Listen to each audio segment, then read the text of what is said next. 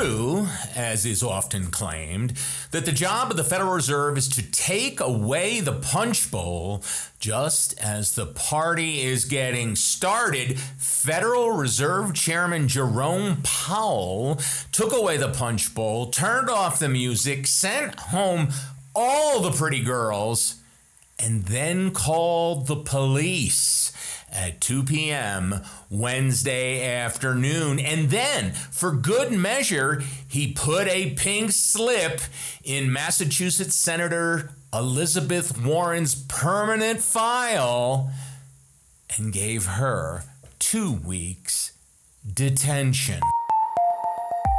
Good morning. This is your financial animal buzz on business for Thursday, February 1st, 2024. My name is William Walsh. I spent my entire career, over 40 years, as a financial advisor and financial planner. I earned the Charter Life Underwriter, Certified Financial Planner, Chartered Financial Consultant, and the Accredited Estate Planner professional designations.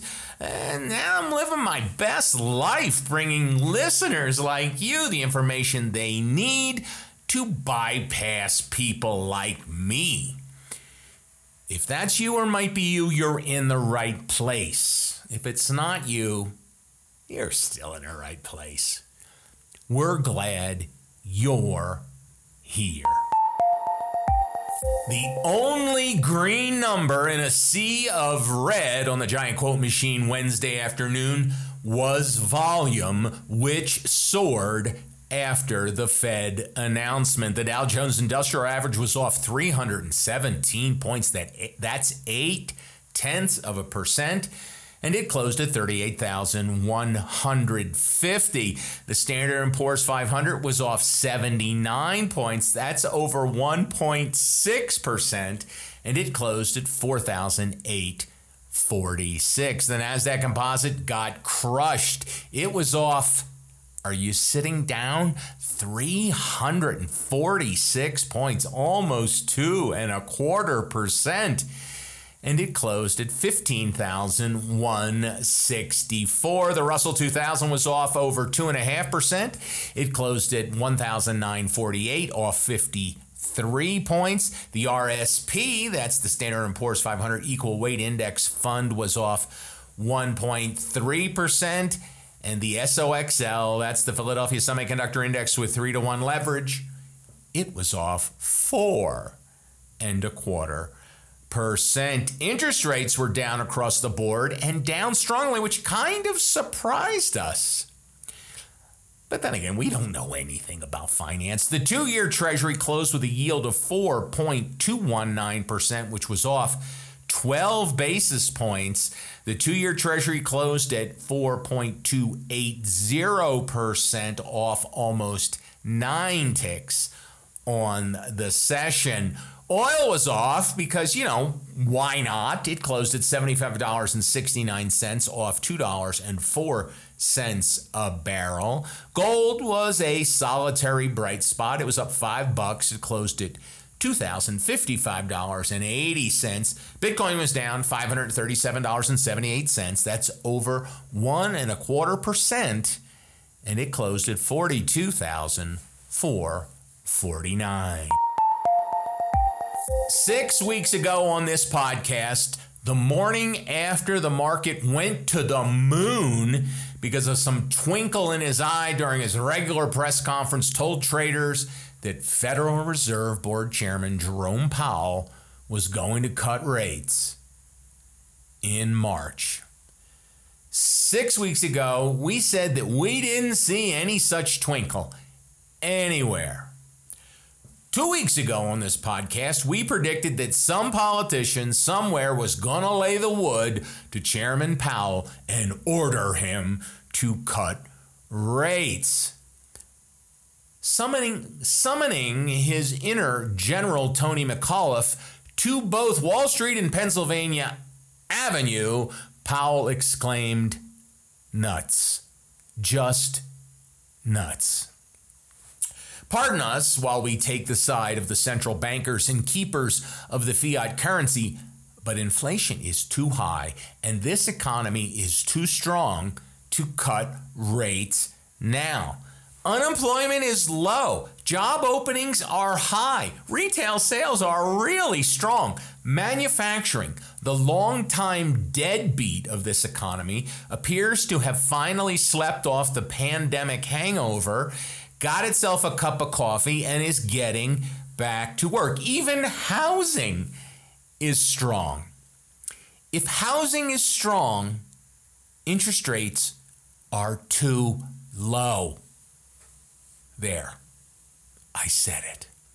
Stock traders may want falling rates, and Senator Warren may want housing to be more affordable. But the worst thing either the financial markets or first time homeowners need is inflation. Inflation is public enemy number one. While he deserves a good measure of the blame for these higher prices, I, for one, I'm glad Jerome Powell has decided to ignore his critics and fight it. In our continuing story, which is right out of the Ministry of Truth, more evidence emerges that Wall Street is not an expectations game. Who would ever think such a thing? We've discussed 3M, Netflix, American Express, and a bunch of others. Well, now we can add Google and Electronic Arts to the list. Google parent Alphabet announced earnings on Tuesday after the bell and it exceeded expectations. The company was expected to earn a buck 59 a share it earned $1.64. Revenue likewise came in above expectations. Wall Street was expecting 85.23 billion in sales. Instead, we got 86.31 billion. Really good numbers. The stock got crushed. It gapped down at the open yesterday, was off almost 10% and closed at its low for the day.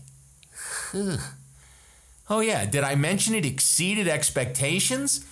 Madden NFL game maker Electronic Arts, on the other hand, wildly underperformed expectations. The company reported earnings of $1.07 a share versus expectations of $2.94 a share.